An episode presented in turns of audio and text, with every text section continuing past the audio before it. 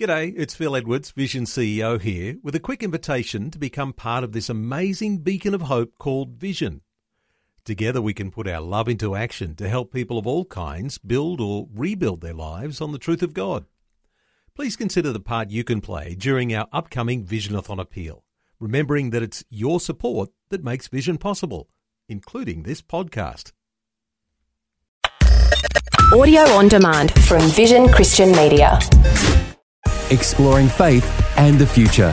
Neil Johnson and Bible teacher Dr. Kameel Majdali. One of the biggest challenges we face personally with our finances is keeping our debts under control. But it's not just us. It's our families, it's our community, it's our nation. Kameel, debt is a big issue, and God has some good things to say about debt. Well, I say God has some good things to say about money in general. In fact, it's amazing how much Jesus Christ, the Lord of glory, speaks about monetary issues. I know that certain principles come to mind. One, of course, is in Proverbs the borrower is servant to the lender. Now, that's very pithy, but it says so much. The borrower is the servant to the lender. If we take that to its uh, practical application, it's like we who own homes with mortgages are servants to whom? To the bank. And until that mortgage is paid off, we don't own the home. The bank owns the home. It's a happy day, is it not, Neil, when you paid the last farthing, if you've ever had that experience, of your home, and they hand you the title. That is a very wonderful thing because you're no longer a servant to that bank. The bank no longer owns your home. You do.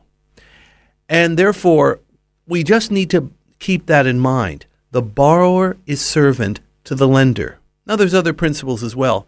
But having said that, it doesn't mean you never, ever go into debt. There are some who teach debt is a sin and you just pray in the money and God will provide. And I know of one ministry, they literally pay everything in cash, have top facilities.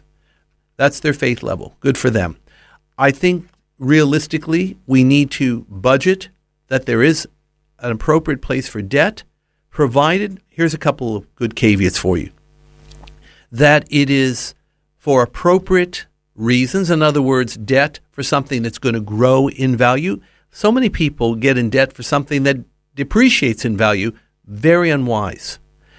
If it's going to grow in value, be it property, be it a house, be it a business, then short term debt or even medium term debt is okay. The other thing, and I learned this off a rich Aussie, self made millionaire, hit the stock market running, and he said this remember the sleep factor. If you get into debt and you can sleep night after night with that level of debt, then it's okay. But if you believe that you're going to lose sleep or you're taking that debt to bed with you every night, it's not worth it. Don't accrue such debt. Kameel, when we've run up a big debt and we're looking to get that under control, how do you submit those things to God and see His hand at work to help sort out your financial mess? First of all, I want to applaud anybody who recognizes they have a problem with debt. I always say that once you recognize and admit to having a problem, you are at least halfway or more towards the solution. With so many people today living in denial that there's even a problem while it gets worse and worse, I appreciate the individual who's honest, humble, transparent, and says, Look, I've got a debt problem. I want to get it under control.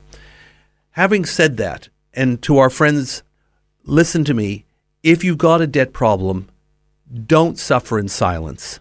Don't muddle through.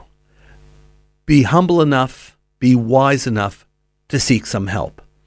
It will take some surgery, radical surgery perhaps, because debt elimination is a simple process of a few things. One is you've got to stop the spending or slow down the spending. Some things you're just going to have to go without while you're getting the debt under control. Another way, of course, is increasing the income. And I don't advocate going out and buying a Tesla ticket to increase the income. There are better, more sustainable, healthier ways to do that. Besides you accruing more debt, chances are you won't win. And then there's a third thing, and that's the spiritual element. And that's the most important thing because if you got the spiritual element, you will be able to have God's help in every situation. Faith and the Future with Neil Johnson and Dr. Kameel Majdali from Teach All Nations. For more from Dr. Majdali, including books and DVDs on prophecy, Bible commentaries, plus today's and other episodes of Faith and the Future, go to vision.org.au. Thanks for taking time to listen to this audio on demand from Vision Christian Media. To find out more about us, go to vision.org.au.